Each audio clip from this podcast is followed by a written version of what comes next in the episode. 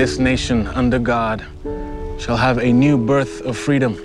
Abraham Lincoln's Emancipation Proclamation, signed in 1863, represented a fundamental change in his thinking about freedom and began a process that ultimately brought an end to slavery in the United States.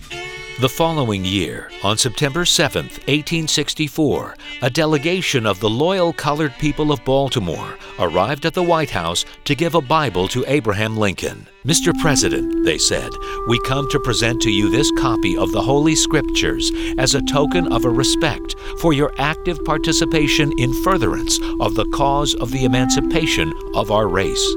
Lincoln said, In regard to the great book, I can only say it's the best gift which God has ever given man. Engage with the Bible in a discovery of its impact and influence.